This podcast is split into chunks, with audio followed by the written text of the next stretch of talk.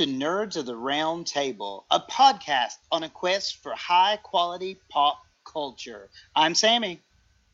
And I'm Dwayne. And I'm Jamie. And tonight, gentlemen, we have our Chewie We're Home moments. After many, many weeks, we are now back to our year of Star Wars. So, Dwayne, specifically, what are we looking at tonight?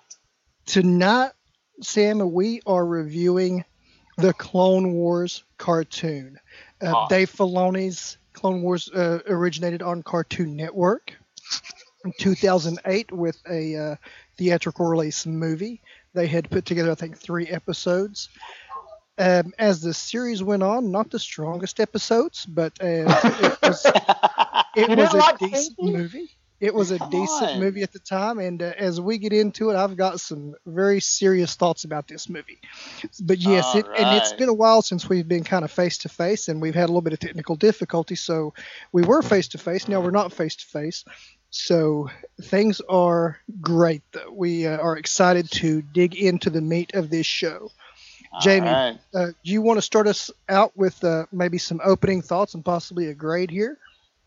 Uh, sure. Um, now, when we originally uh, conceived this episode, uh, the original plan was just was just to watch that original movie, and I'm so glad we didn't do that. so, and so I think I'm the only one of us that hasn't seen every episode. And so I got Dwayne to give me a list of the, the best episodes. And um, I think I've seen all of like the first two and a half seasons, and then Dwayne gave me the best stuff from there on out. And the big picture, my thoughts are that it's pretty uneven. Um, the first season's pretty rough.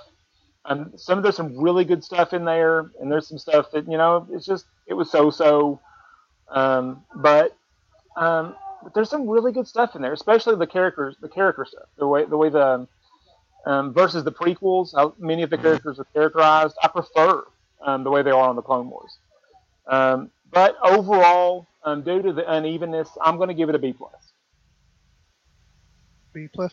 Okay, uh, B plus. It's it's a good solid grade, and uh, I know we're going to get into the characterizations a little bit uh, more, but you know the I know we were discussing before we got started the uh, the strength of the show is you have X amount of seasons to develop these guys instead yeah. of just one two hour chunk. So Sam, what uh, being the teacher here, what's your thoughts and grades here?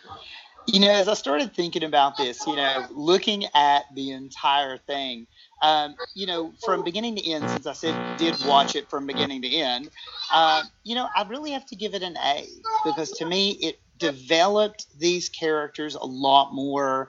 It gave us as Star Wars fans a, a, a more interesting look and a deeper look into the characters, the Force, all of it. Yeah, that's that's, that's a good overview. Um, it really you know, as we were saying, it really got us to know these guys. Um, my opening thought and grade here, I'm going to go with an A minus. Um, I really enjoyed this show. I watched it as it aired for probably the first three seasons, and then we're just kind of after that. I would uh, pick it up, you know, on DVD or uh, you know, just when I could. Some some things that had, had shifted uh, in my situation with uh, television I'm a I'm a cord cutter. If you guys don't know, um, we have YouTube, we have Netflix, Amazon, uh, Vudu, and about 950 DVDs and VHS tapes. and yes, I still have a VHS player. Yes. Uh, so uh, that, um, as we were talking about, you know, the uh, the movie that opened things up was really a challenge for me because it's not any good. Anakin had well, Anakin had a Padawan.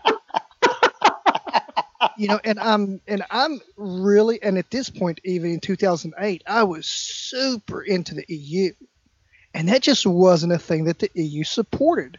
Was an apprentice having an apprentice or a Padawan? You know, um, right. I really really struggle with that.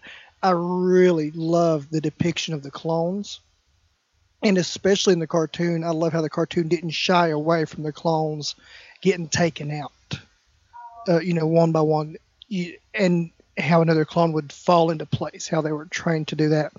But yeah, this was a really in-depth look. I love the development uh, that we get on Anakin. Um, Absolutely. Before, yeah, before I go into to that anymore, you know, it, before we get into the meat of this, is there anything else you guys want to discuss? I know we're going to get into our discussion topics here, so do you guys want to go ahead and jump into those? Well, I wanted to add one thing before we start spoiling stuff, but um, you know, I like I said, I was the only one that hasn't seen the whole thing, and I hadn't seen any of it until I'd say about a year, year and a half ago. Um, and I didn't feel like I was missing anything. I mean, we've talked before about Star Wars is primarily a movie franchise, mm-hmm. um, and I, I, I, and I didn't feel like there was a hole from not having seen this. But now that I've watched, you know, a big chunk of it, um, I, I do feel like it's it, it enriches the Star Wars universe, and so I, am glad I've seen it. And whenever Disney Plus pops back up, I'm going to catch the rest of it. Oh yeah, yeah, we're really excited too. Uh, in our news episode, you'll hear uh, last Monday we discussed the season six, as it's now called. Yes. Uh, coming out the the extension of the Clone Wars. I know we got the Lost missions, which were titled season six on Netflix. It was a more abbreviated season. They went and finished up kind of what they had ready to go into, you know, final steps, I believe, with the production when the show was canceled. And uh, I'm really glad they did because you really get into some serious, serious uh, topics of the clones, the relationship, the nature of the Force there, and you're really excited about the Disney Plus coming out uh, with these shows, along with the Mandalorian and a K2SO Cassian show. this is not a news show, Dwayne. Control yourself okay. okay, I got I got to stop, guys. I know we get carried away with Star Wars. We got to control ourselves here. Yeah, I got I got to stop here. So let's go ahead and jump onto these discussion topics. So one of the most notable things uh, about the show is the animation style, the look of the characters, the the production, I guess, the world building. Um, what, what's your guys' thought about the animation style? Is it too clunky? It does it work for you? How, how does this go, Sam? Well, you know, even starting with the movie, you know, right away the animation, you know, right, was completely stylized, no. and it did throw me off a little bit it took me some time to get used to. And then from the movie into the actual season one, you saw some improvements. And as each season went on, you did continue to see additions and just slight changes to the characters that that made them more believable and even in an animated universe. Mm-hmm. Um, you know, those that first season uh, was was very um, early PlayStation Tomb Raider feel to it. You know, uh, a little Thunderbirds jerky. go. you know, a little jerky. Uh, I'm not really uh, fluid in the motion as far as the animation goes. Yeah. Jamie, yeah, what did I, you think? I didn't like it. I mean, that was a turnoff to me. Like when it was announced and those, those had those first sort of like commercials, I I wasn't into it. And when I first started watching it, I wasn't that into it. I didn't like the way they looked. I didn't like the way they moved. I didn't like how some, a lot of the bodies were out of proportion. Mm-hmm. Um, but as they improved and as I got used to it, I, I really came around on it. And, and, by the end, I was really into it. And especially, I like the way um, that a lot of the alien species look. I think a lot of those, even yeah. from the very beginning, looked good. But yes. they got better with the humans. Yeah, I completely agree, Jamie. Uh, I'm going to stick with my uh, judgment for episode three. Anything with an alien or an environment looks phenomenal. Anything with a human, you can kind of take it or leave it. And uh, you know, we had the uh, animation jump partway through season three with the the forward aging of Ahsoka, and you've seen the the characters right. get a little bit more fluid in their movement. I know I'd mentioned earlier, kind of a very puppety uh, Thunderbirds go. Uh, I know the guys on Rebel Force Radio kept talking about how the, their hair and beards were made from wood, you know, just kind of carved out, very, very static. Even even in in the where you would be in a very in, environment that would you know be windy or you know just just kind of tough there. Uh, but now the animation style really, um, I think, benefited the show as it carried on because things were so cl- clearly defined. Agreed. And, yeah. and especially like you talking about when they when the movement changed. Like I, I guess it was season three. You said. Yes, about uh, midway through season three. Yeah, I noticed it when Ahsoka started looking older. Um, mm. At the same time, like especially with her fighting style, you could tell that she was fighting different, and you could tell the way they were moving, that they were moving more fluidly. And so, yeah, I, especially at that point, the animation got really good. Yeah, and if I'm not mistaken, from listening to some of the um, some of the uh, bonus material and things, these things they were working midway through season two. You know, wrapping that up when season one was released.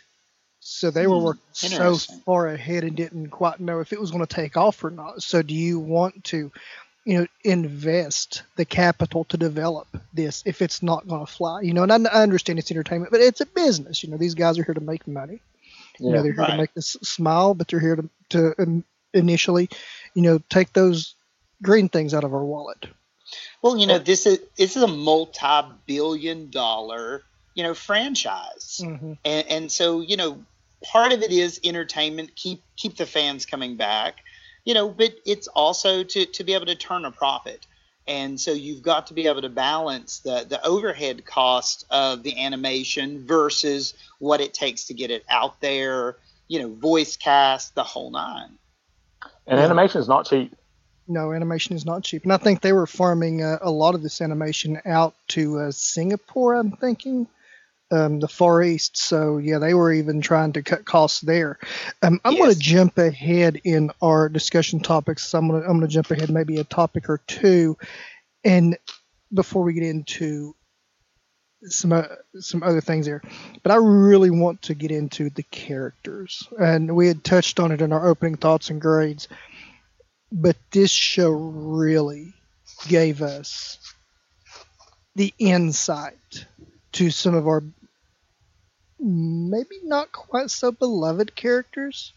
you know that maybe we hadn't fallen so hard for in the movies. It gave us some more of an insight and a likable view of them, a more you know, even though it was animated, a more human view uh, because we're not having to see the turn of Anakin so quickly just in a two two and a half hour Correct. movie.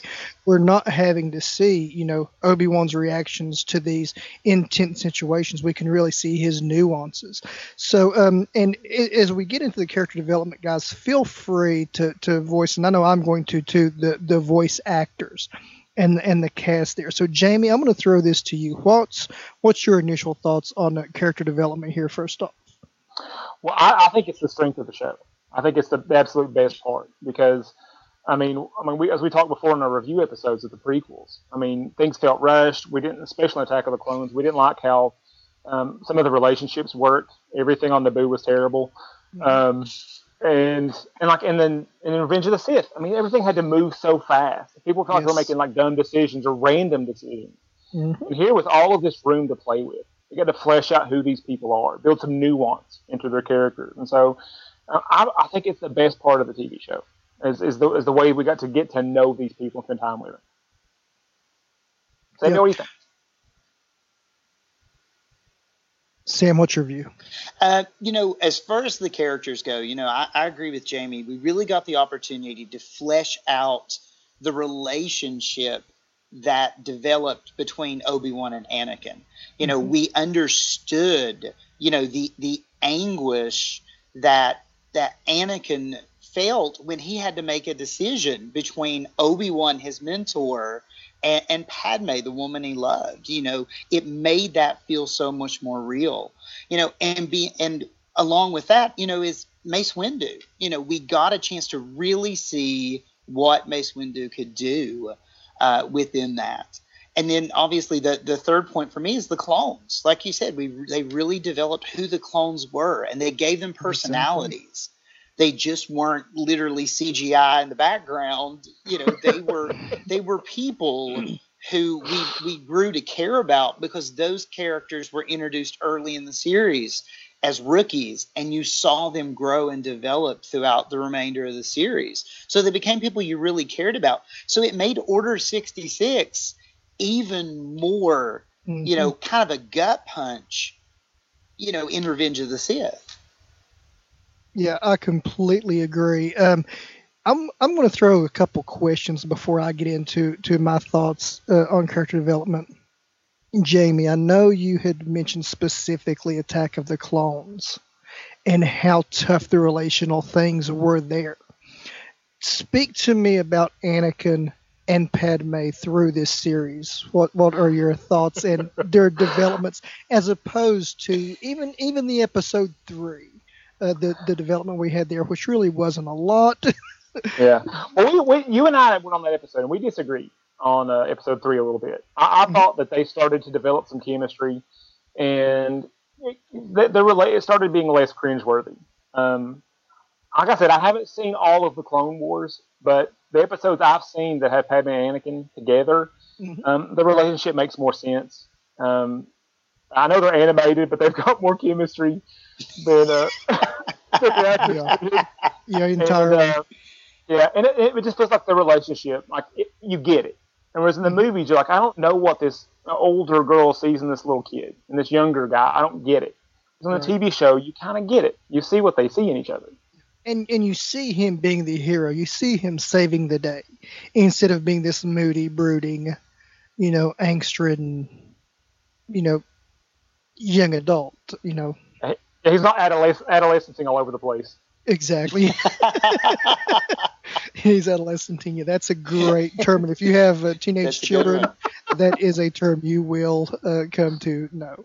Um, Sam, I want to get Very your opinion so. on um, a Obi Wan Kenobi. What's your, what's your thoughts uh, of the contrast from Obi Wan of the saga movies to Obi Wan of the Clone Wars series? You know, um, Obi Wan from the prequels all the way through, Obi Wan is one of my favorite characters. Mm-hmm. And I have said and will say over and over again Clone Wars era Obi Wan is my favorite version. He is. I, I have uh, Halloween costumed this character before. Oh, uh, nice. I totally have. Um, oh. He he is. You know, there's something about the combination of the Jedi with the the clone trooper armor that mm-hmm. I just I love that that silhouette, that look. And as far as the character, we get to see the wizened Obi-Wan. It, it, it you know it, it be, grows and and his relationship with Anakin, you know, you can see him as both mentor and friend. Yeah. And and to me that also carries through to this the saga itself as you get into episode four because you can understand why he would want to take Luke under his wing. So you understand all of those pieces, and that comes from this cartoon. See, I'm yeah. I'm going to push back a little bit there. Oh, because I in the prequels, I think the absolute best thing in any of them, and all the way through all of them, is Ewan McGregor's portrayal of Obi Wan. Okay. And and I absolutely believe that he is the Obi Wan Kenobi. And I know that the voice actor does a fabulous job, and I love the way that the show fleshes out Obi Wan. But prequel Obi Wan is the Obi Wan Kenobi for my money. He is Obi Wan Kenobi, and, and, you know what? You're allowed to be wrong, um, and so so it's okay. But Ewan McGregor is Obi Wan Kenobi. Will he's not He's not the Obi Wan you're looking for. now I'm going to kind of push back and agree with both of you. Ewan McGregor is Obi Wan, and his portrayal of Obi Wan was iconic. But we get to spend five and a half seasons with this Obi Wan. We get to see him and Anakin. We get to see why he can look Luke in the face and say, he was a good friend. Yeah. He exactly. was a heck of a pilot. He was a cunning warrior. You know, we don't see those things in the movies, but we get to see why he can look Luke in the face and make these statements. You know, but in in all honesty, though, without Ewan McGregor and this animated version, you know, that wouldn't be be you know wouldn't happen. It no. wouldn't be feasible to have that believable. Ex- yeah. Exactly exactly. So I mean, that was one of my criticisms of the of the prequels. Is that that line that is said in the New Hope is never justified. We get little glimpses of that relationship in the prequels, but it's not there. I, I agree, and that's why this Obi Wan is so important. And and I'm going to speak to the voice talents here, and and I know we're speaking of Obi Wan right now. James Arnold Taylor. Look this guy up. He is phenomenal voice actor. He has a hilarious personality. Um, he, you have heard him in in in various shows that you've seen. Uh, he actually done Obi Wan in the Genndy Tartakovsky Clone Wars, if uh, you have okay. seen that. And uh, his direction uh, that he was given for that show, he said they told him to Ringo up Obi Wan. to, to Ringo him up. So, uh, you know, he just has a lot of fun with the role, and he is just seems like a great human being. And his counterpart, Anakin Skywalker, voiced by Matt Lanter, really shows you the oh, what's the word I'm looking for? The dash, the charisma, the hey, I've got this under control, Anakin, uh, who is just a great warrior, great friend. Uh, Padme, voiced by Catherine Taber, who I believe has voiced Leia in other animated things. Breakout star of this show, guys, Ashley Eckstein as Ahsoka oh, Tano. Definitely. Everybody was tearing up Ahsoka when she was first shown. Everybody fell in love with Ahsoka by the time the series was over, and it oh, yeah all due to Ashley's betray- portrayal of her, Ashley's uh, personality and sticking with it, uh, and just being a great talent. Which in, in Bradley Baker, Perry the Platypus from Phineas and Ferb, playing each and every clone trooper. Um, yeah, uh, I mean you're loaded with talent. Uh, Jim Cummings, Hondo Ohnaka. Uh, you have um, Corey Burton, Savage Opress, Sam Witwer playing Darth Maul, and the Emperor. Even you have, I mean, just great, great talent here. Oh, Clancy Brown. Clancy at, Brown, yeah. As Savage Opress. Yeah, Clancy Brown, yeah. Who, who yeah, I, I, Corey, yeah, no, Corey Burton was uh, was Mace Windu or someone. Yeah. Okay. I, I hadn't seen who did uh, that voice before but as soon as he started talking, you, you knew it was Clancy Brown, and I'm always thrilled to see Clancy Brown and stuff. Oh yeah, you, well for, you knew it was the Kurgan. To... yeah, you knew it was the Kurgan. I was just I was hoping there was a line in here at some point where Savage would say there could be only one. and he's also, for my money, the best Lex Luthor. Oh, hands down, Superman the animated series. He is the greatest Lex Luthor, hands down. Yep, and of course, you know, I, I spoke to Jim Cummings being. Um, being Hondo Ohnaka, and if Hondo would have said, "Oh bother," at some point, I would have lost my jump. but yeah, or he, or he could have said, "Let's get dangerous." but yeah, the, the characterizations really was a strength of the show, and what we learned and how we developed these characters. I mean, you're introduced to so many, even new characters. You know, I know we spoke about uh, Hondo Ohnaka. You have uh, you spend some time with a young Boba Fett. We spend some time with a young Tarkin in here. You know, there's just a lot of development that happens over these seasons. Yeah. Well, I mean, we we've talked about the characters, but one of the one of the questions I had, you know, because I said we came at this from a different perspective. I I had skipped this when it was on the air, mm-hmm. and I didn't feel like I missed anything. And so I'm wondering, you, I mean, you guys have, I think, probably been in into Star Wars longer than I have, and you were watching this at the time. You know, looking back on it now, what would you all say has been the impact on the entire franchise of, of the Clone Wars TV show? That's a big question. Uh, wow. the impact, it, I believe, uh, the biggest impact is it's introduced it to a new generation. It's introduced Agreed. to a new generation, and I know that kind of can come into another one of our discussion points. Discussion points, but um, if you're talking about an in-universe impact, I mean, you have so much history between these characters now. You have, uh, you know, even when Anakin encounters Dooku in on the bridge of Grievous's ship you know they've been at it before since he lost his arm in the hangar on Geonosis. You know they have had history with Grievous. They've had history with Dooku. They have, you know, developed these where you know they say, you know, you're shorter than I expected. You know, well, he's running away as usual. You know, you know that they have dealt with that stuff. You also have, I think this extended. I think Lucas went back and changed his statement from this being a three-year Clone Wars, which was the actual time between movies at the time, to this being more like five or six years, which was the time of the se- of the series. So you right. have uh, the Clone Wars expanded. You have so much more destruction and interaction throughout the galaxy affected by these uh, events that we're seeing here. Um, you have the clones, uh, you know, really coming into their own, and uh, and I know there's one episode uh, you guys had mentioned earlier where there was a clone deserter, and you know, even a clone a clone having that much, um, you know, having where, a family.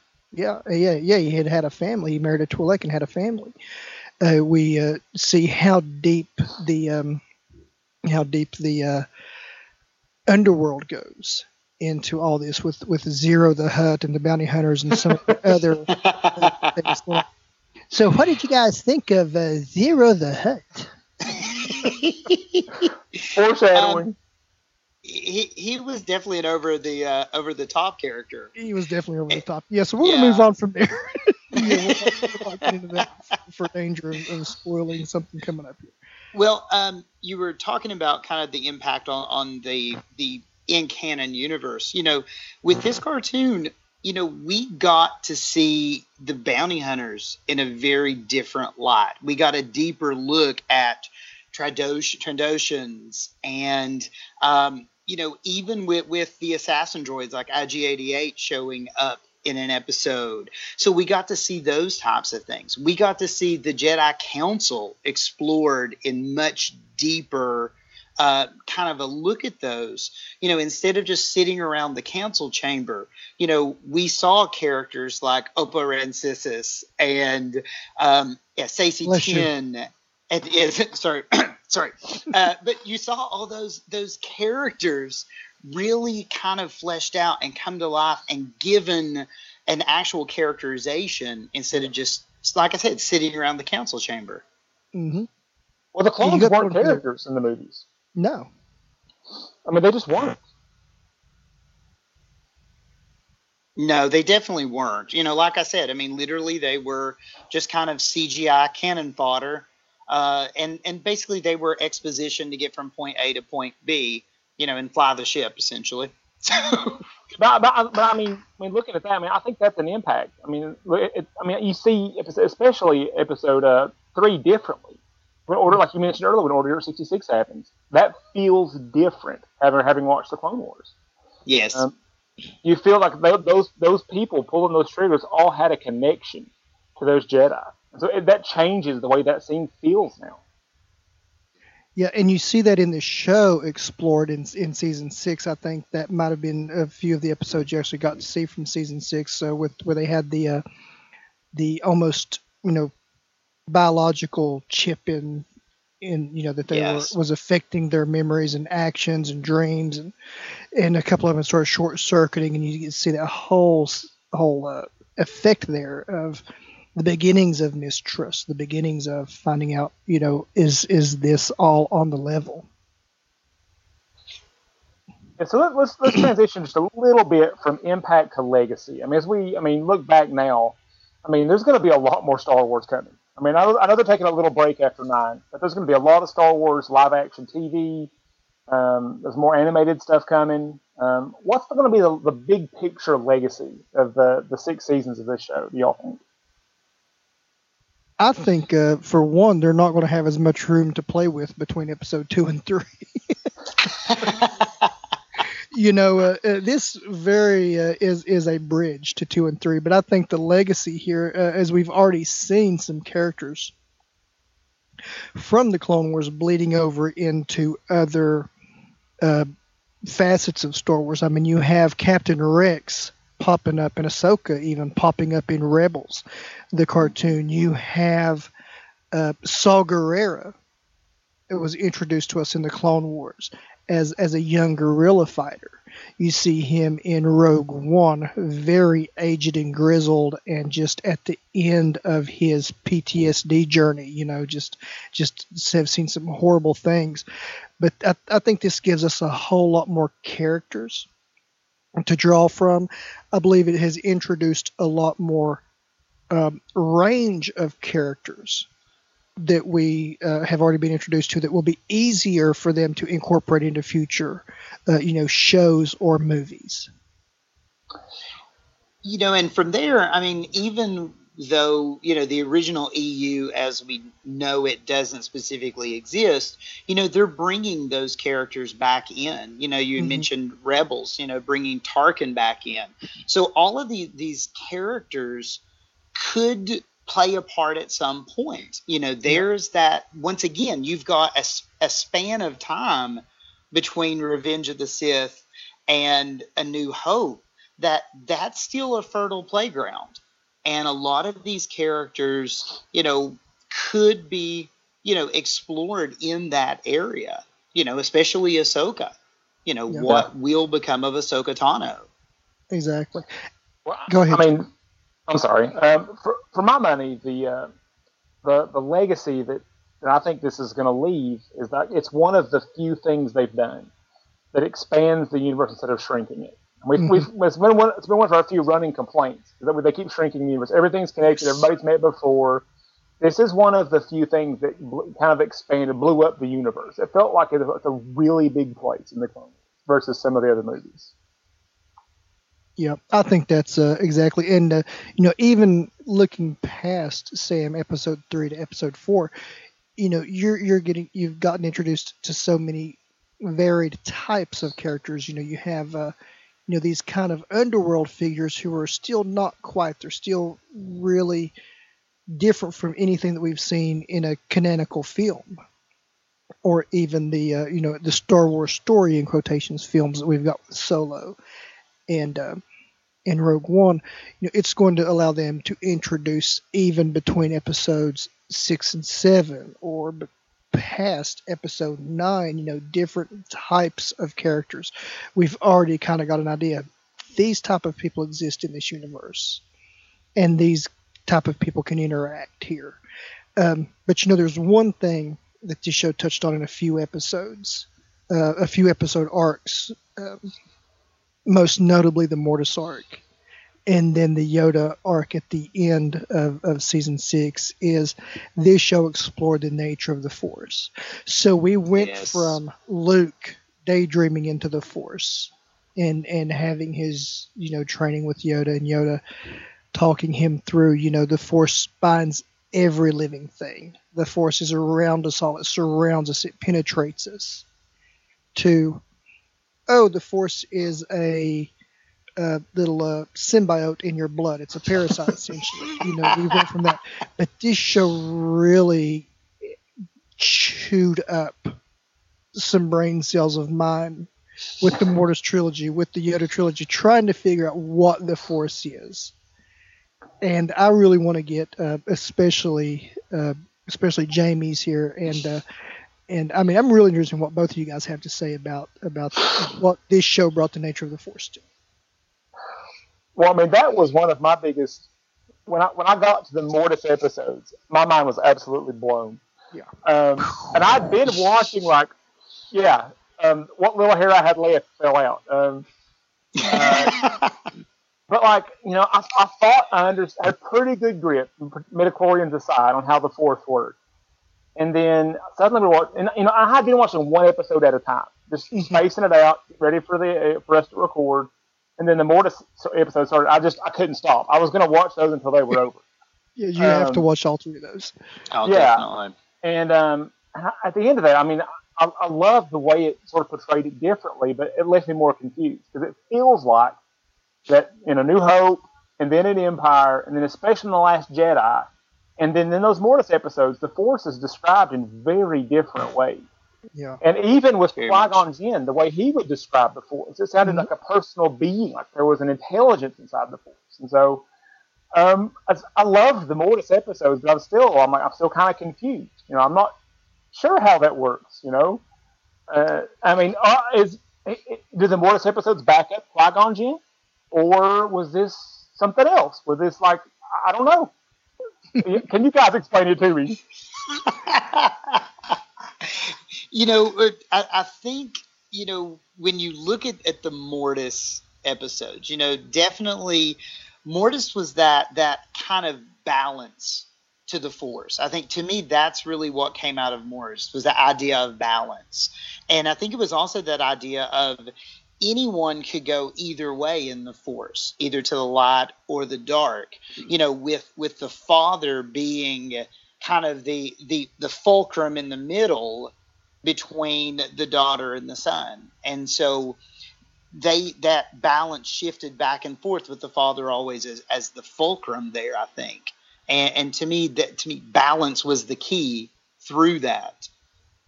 So my, my understanding before before that I pushed play on Mortis Part One, my understanding of the Force was the Force is good, and that and that as you get into the dark, dark side, it actually pulls you off of balance, off of the balance. And so when when, that, when that brother and sister were there, they were both like he was representing the dark side, she was representing the light side, and the father was balancing them. I'm like, well, that's a different that's a different view. Like the dark and the light are both needed to balance the force, and that feels like a very different explanation than the way it was explained before. Yeah, it seems like through the prequels and uh, even uh, you know going into episode seven and eight, you kind of want to say that the force is in balance when someone using the light side is in power. But what we're seeing here is you almost have to have the dark. You almost have to have the the evil to pull and push against that. You have to have that balance there in the middle. And uh, I think, uh, Jamie, I know you'd said, does, does Mortis confirm what Qui Gon says, or does it just throw it out the window? Is I think it does both. you know, and I think that's a, uh, I think that's a certain point of view. The force, yeah, I think that's the thing with the force is it's such a thing that that's the only way Yoda could describe it is it's an energy field that penetrates, that surrounds, that binds everything.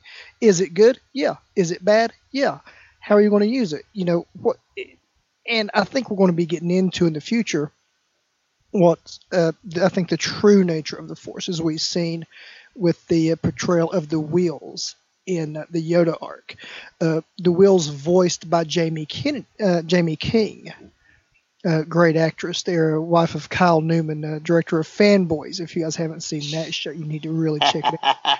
but now the Whills it, were the beings that were kind of floating around that had the different, almost theater masks, and you had the happy, you had sad, you had angry, you had uh, you know lethargic, you had empathetic, and you had all of these, and they were interacting, and they're all aspects of the Force, and they're all appropriate aspects of the Force. Yeah. You know, is the Sith evil for the sake of being evil? Is there, you know, or is what they're doing, you know, justified? Do the ends justify the means? Or do you have to have the means justifying the ends? You know, what is the nature of the Force there? And I think that it's a lot bigger.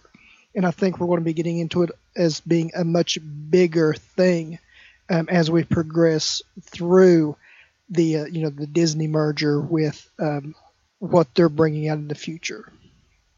Well, I mean, well, I'm still. I mean, even with the Yoda. I'm sorry, Sammy. Um, oh, no, one, one last lingering question, then I'll shut up about this. But uh, so I think those Yoda episodes, um, they'll continue the monkey wrench that Mortis threw in. yeah, exactly. It did. Very much. Is the Force simply the energy existing between living things or is there an intelligence inside and guiding the force? Now, see, that's where you've seen the father, the daughter, and the son, you know, as being were they an embodiment of the force? Or were they just creatures who were so engrossed in part of the force?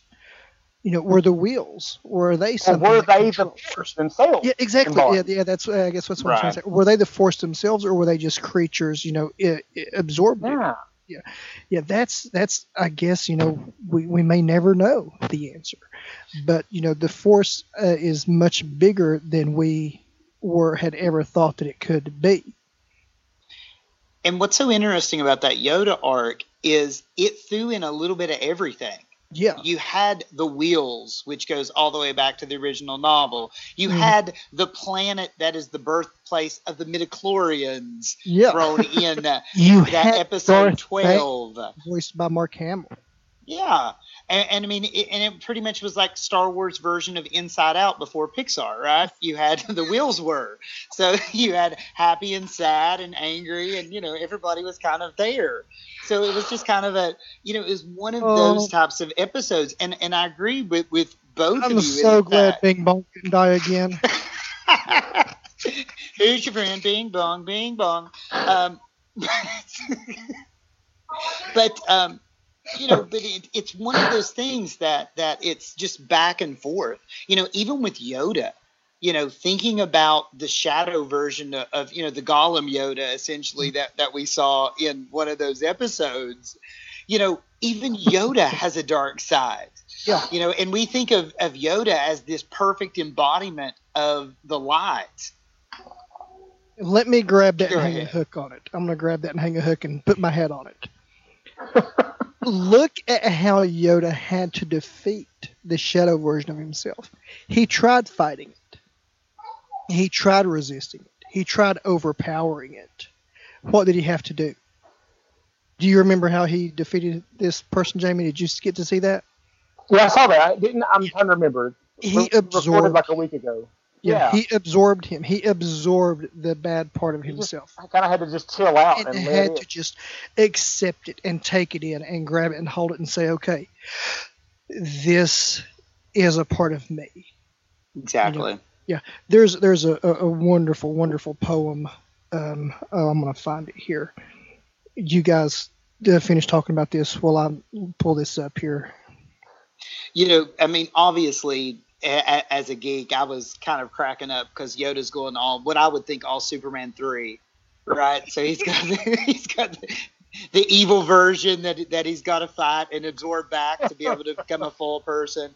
So of course that that's popping into my head um, as I as I'm going through that. Uh, another little thing that I loved, even one of those episodes. Um, you know, as we're seeing some of the temple scenes, you saw um, a character, the character Quinlan Vos was even dropped in uh, just for a moment, and we saw him for just a brief moment in um, what episode three also. So that was that was kind of fun, but um, you know, those, those like I said, that those episodes, both Mortis and the Yoda, really made you think about the Force. And I think about Dave Filoni always says that everything he did with that show he did from what he learned from George. From George, yeah. He sat at George Lucas's feet. Guys, I'm going to read this poem, and uh, then I think we'll take a break and then jump into uh, our awards and the, the rest of our show. But we've discussed, you know, the impact. We've discussed the show, the characters, and we've discussed the nature of the Force and how Yoda had to absorb himself. In the desert, I saw a creature, naked, bestial, who squatting upon the ground held his heart in his hands and ate of it. I said, Is it good, friend? It is bitter. Bitter, he answered. But I like it because it is bitter and because it is my heart. That's the nature of the force, is acceptance.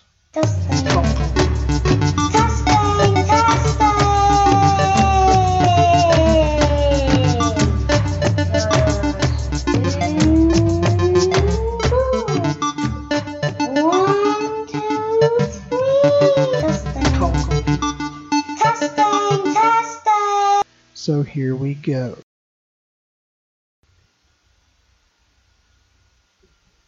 And welcome back to the show, and it is award time. So we broke it down into three awards this time. Best story arc is the first one.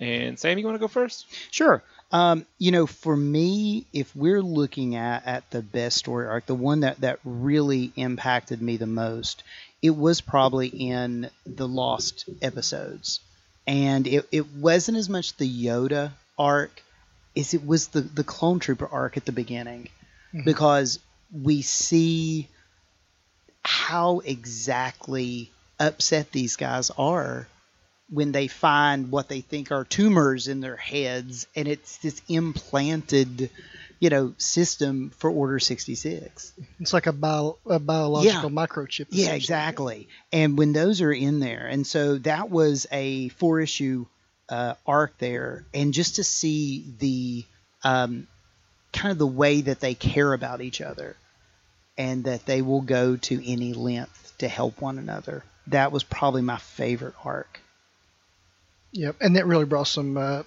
some life to the troopers. Uh, Mhm. you know, emotionally there. Uh, well, my favorite story arc, I've already alluded to more than once. I think I tipped my hand. the uh, the Mortis arc blew my mind. Uh, and most of these I watched like one episode at a time, one or two here and there. Um, I, once I once Mortis started, I was I was I was going to sit there until that was done, and uh, and I just I loved the how much thought. I'm, I, obviously I'm still thinking about it, Yeah, and uh, I just love the, the how thought provoking that was, and and even the little the little trick at the end where they wake up and, they just no time has passed. seconds, and it's just like, okay, what just What happened? just happened? Yeah. Did it Yeah. and, and did it even really happen physically, or did they just have a unified force experience Yeah. uh, that, that really didn't matter to anything? But of, of, like I said, I haven't seen every episode, but of the stuff I've seen, the Mortis arc was the most compelling stuff uh, I saw on the entire show. Awesome. Yeah. I'm going to uh, side with Jamie there. I think the Mortis arc is probably the one I have spent the most time digesting and, and revisiting. There's just so much there. I mean, and there's so many great arcs and even single episodes. You know, you Ambush, the first episode of a series, uh, you know, is probably one of my favorite episodes. But uh, yeah, the Mortis arc, there's just so much there to digest. So I'm gonna, I'm gonna go with that one as well.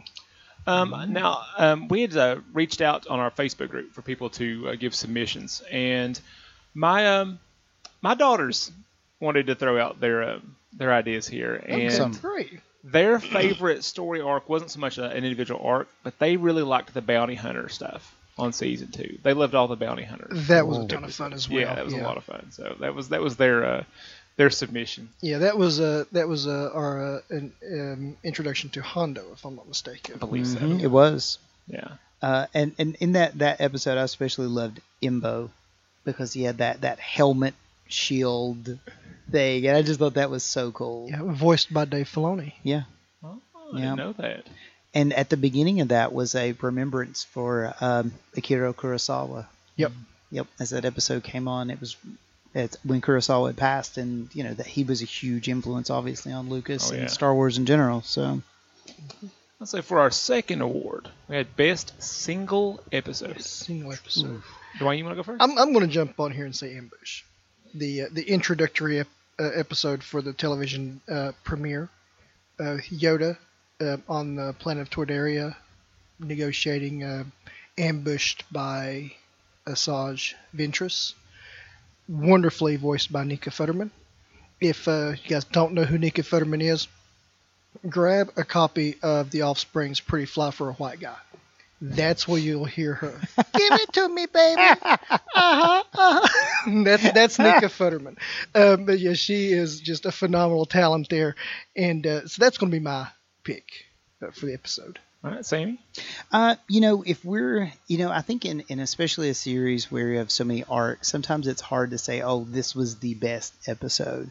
Uh, but you know, I think one of the the episodes I, I really enjoyed was the beginning of uh, the Ahsoka's expulsion arc. So sabotage, which was episode 17 in, se- in season five, and I loved it because it was such a CSI episode.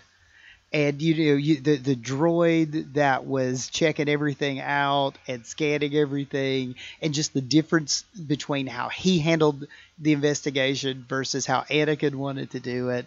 I got a lot of laughs out of it but I just thought it was a fun episode It's also my favorite Beastie Boys song. So, so uh, for my best single episode, um, I'm gonna give, I'm gonna have to tweak the name of the award. I know it's not the best single episode.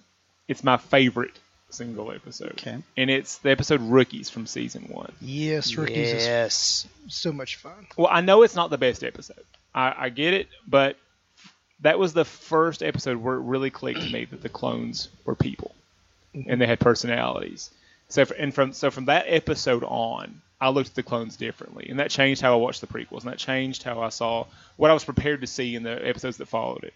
Yeah. Now, one thing you missed not watching this um, as it was airing. This was the Halloween episode.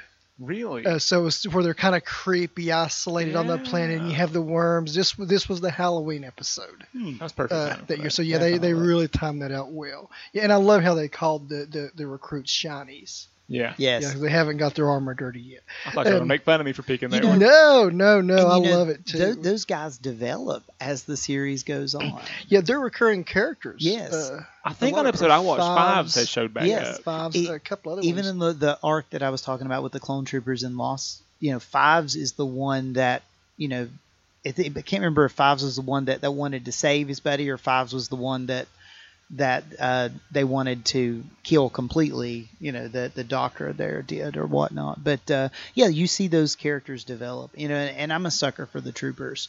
I just I am. I love all the different armors and all the different looks of the armor. So that's a cool episode. Yeah. Now the next award is for best new character. Now, guys, I'm going to say there's a right answer here.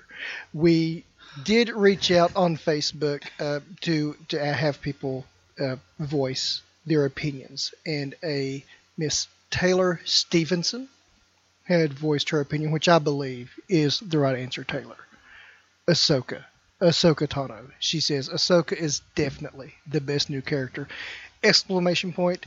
Exclamation point! And I'm to go ahead and throw another one on there for you. Exclamation point! Period. That's that's the the correct answer. Rex is great. Hondo is wonderful. Hondo is fabulous. Yeah, Hondo's fabulous. I love But Hondo. and Ahsoka. Ahsoka really was the heart in our journey through this show. Is anybody want to add, disagree, or I've got two runners up. okay? And I might and I might be wrong about one of them. One of them may not be actually a Clone Wars original, but like I said, I've seen less of the animated stuff than you all have. Okay.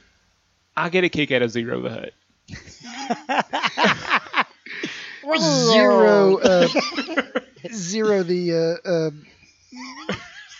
questionably oriented um, relative of Jabba the Hutt. Oh, I love the manner of speaking, the Um, the accent, the I how shady he is. I don't know who voiced that character, but I will tell you, it's. I think it was addressed that they had taken um, influence from Truman Capote.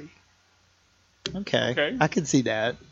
I can But see I that just a uh, little I, bit. and he and he's such a just a backstabber. Yeah. I mean, I just I just I get a kick out of it. Well, now, Jamie, what are you implying?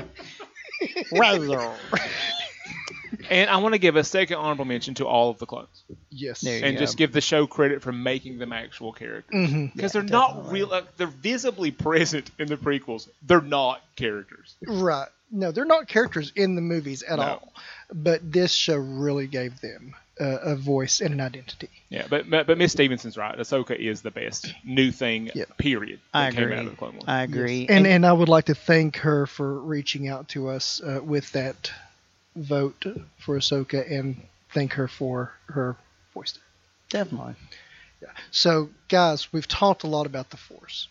The only other thing that could be as big or as important to the Force on a Star Wars episode would it be our beloved Keanu Reeves. Oh, And I, th- I think that Dwayne had a little bit. He doubted me, Sammy. I think he did. Ooh. I think he doubted me that I would have one this time. I was wondering how it would tie. Now, I, now, now you're not going to be with the shortage of actors to choose from, but but I was having trouble locating the connection here. It was harder than you think. your, your doubt was not misplaced. Okay, so here's the Keanu connection. But now you've Wars. kind of you've kind of uh, raised my interest here and expectations because you said you've got a good one. I've got a good one. Okay. Okay, so here's the Keanu connection for the Clone Wars. Tara Strong has an unbelievable IMDb page. uh, yes. Um, My Little Pony, Teen Titans Go, tons of DC and Marvel. work. Harley Quinn.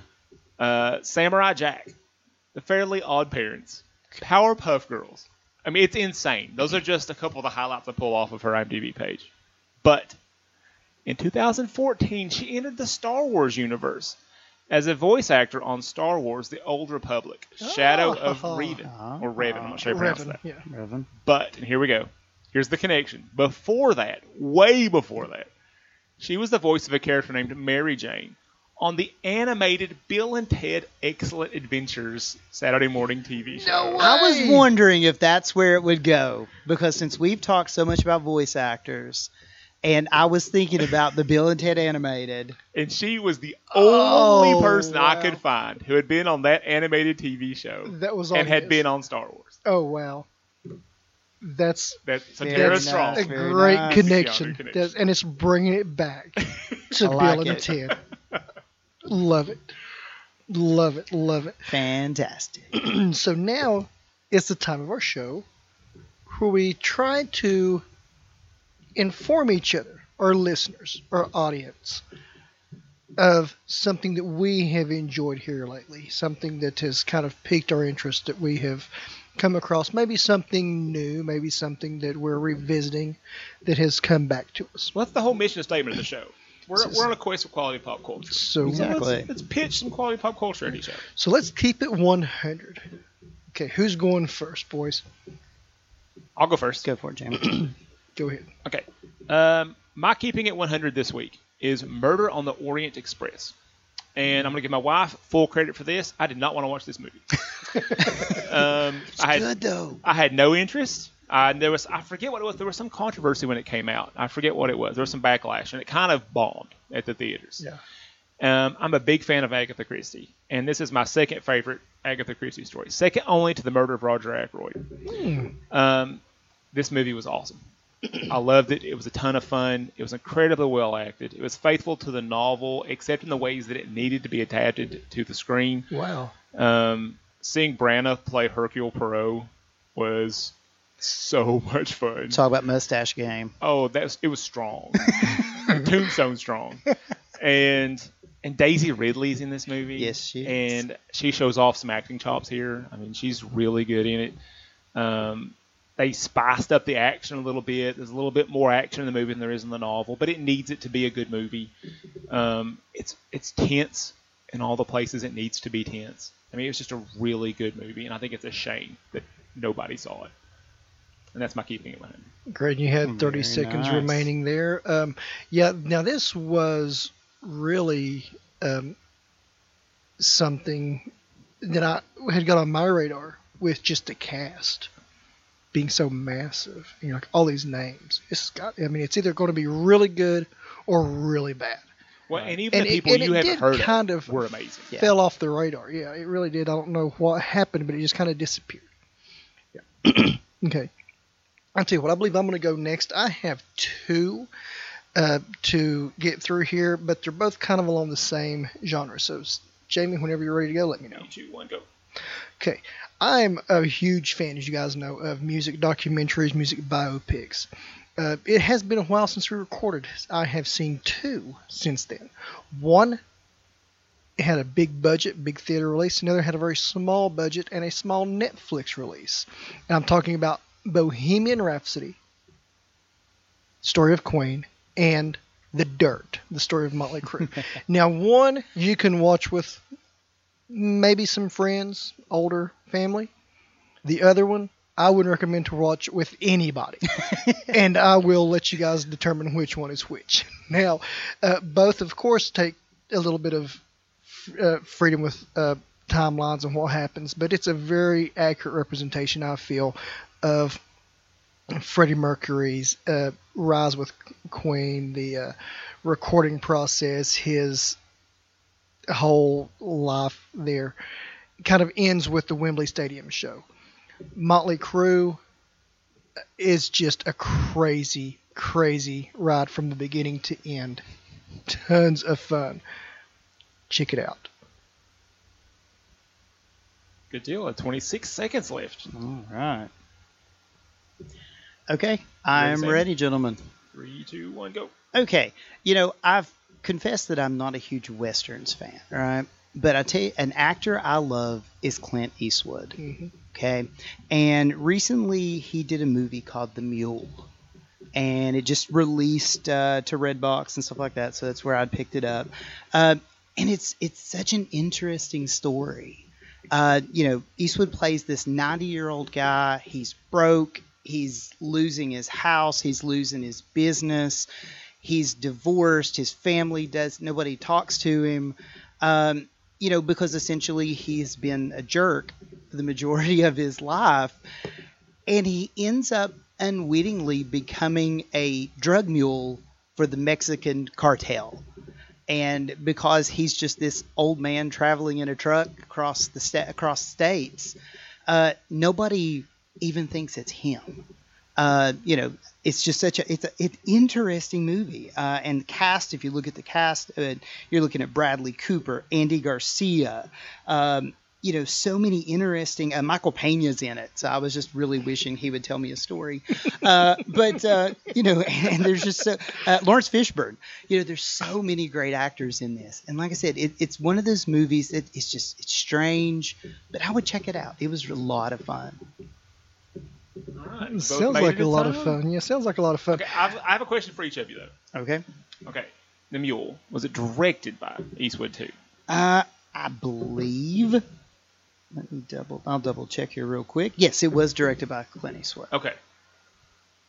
The Motley Crue thing. Yes. Well, I like the documentary, even if I don't like Motley Crue. It has a lot of heart. Uh, surprisingly, it oh. has a lot of heart. Um, their antics are everywhere, um, and I will tell you the first, within the first five minutes of the movie, you will see strange horrible things. Um, so things you can't unsee. Things huh? you cannot unsee. uh, you'll you'll be amazed, shocked, repulsed, and intrigued all at the same time. Um, so yeah, it's a ton of fun. Uh, taken from uh, two two sources, the Dirt, which was kind of an overview of the whole band, and of course Nikki Sixx's The Heroin Diaries, which kind of documents his spiral through drug addiction and abuse. And if, if you're not aware, this guy OD'd twice in the same day. Wow. Yeah, he, he OD'd. He's he's on his way to the hospital. They they jam him full of adrenaline because his heart stopped. He checks out, goes home, straight away ODs again. And I mean, just at rock bottom. And uh, the uh, the craziness these guys were. It shows uh, the infamous poolside scene with Ozzy Osbourne at, at a Four Seasons where they're snorting ants, among other things, being uh, just completely blasted. But uh, you know, it, it, goes through the uh, the car accident that uh, that killed uh, Razzle, um, a lead singer from another band uh, that Vince Neil was involved in, and the the backlash from that, and all of the the things that they deal with family wise. It is a really crazy movie, but it's got a lot of heart. I would I would recommend it, but not necessarily with anybody. I don't know. I can't I can't think of anybody that's safe to watch that movie with. Well, I, have been I'm I am a huge Queen fan. Yeah. And I've been reluctant reluctant to see the movie because I know they play with history, like in ways that I don't like. Yeah, they they play with it a little bit, but I'll tell you something. Um, the guy well uh, it, really even the guys that they had to play each member of the band. I mean they are true to the band. Um, mm-hmm. i was wondering how this kid could pull off freddie mercury. Yeah. But he nails it. But I, I think both of you now have had bohemian rhapsody as you're keeping it 100 on different episodes. Oh did you? I don't remember. remember. i don't remember I if i've done that. I think a couple week a couple episodes ago I think on the hmm. Tombstone show that was your keeping. Maybe we'll have to I'm check not that for sure. So now, so I can't remember. Like, uh, so now I think I have to watch it. I, I, will. I will highly recommend it. I red boxed it. Uh, I was I was initially wanting to see this thing in the theaters, but life just got in the way and didn't allow that to happen. Well, I was I was sort of boycotting it. Um, I'm a huge Queen fan, and I know that they they did some manipulative stuff with yeah. some of the history. Yeah, they they did, and I'm sure they showed some stuff in a different light yeah. than really happened.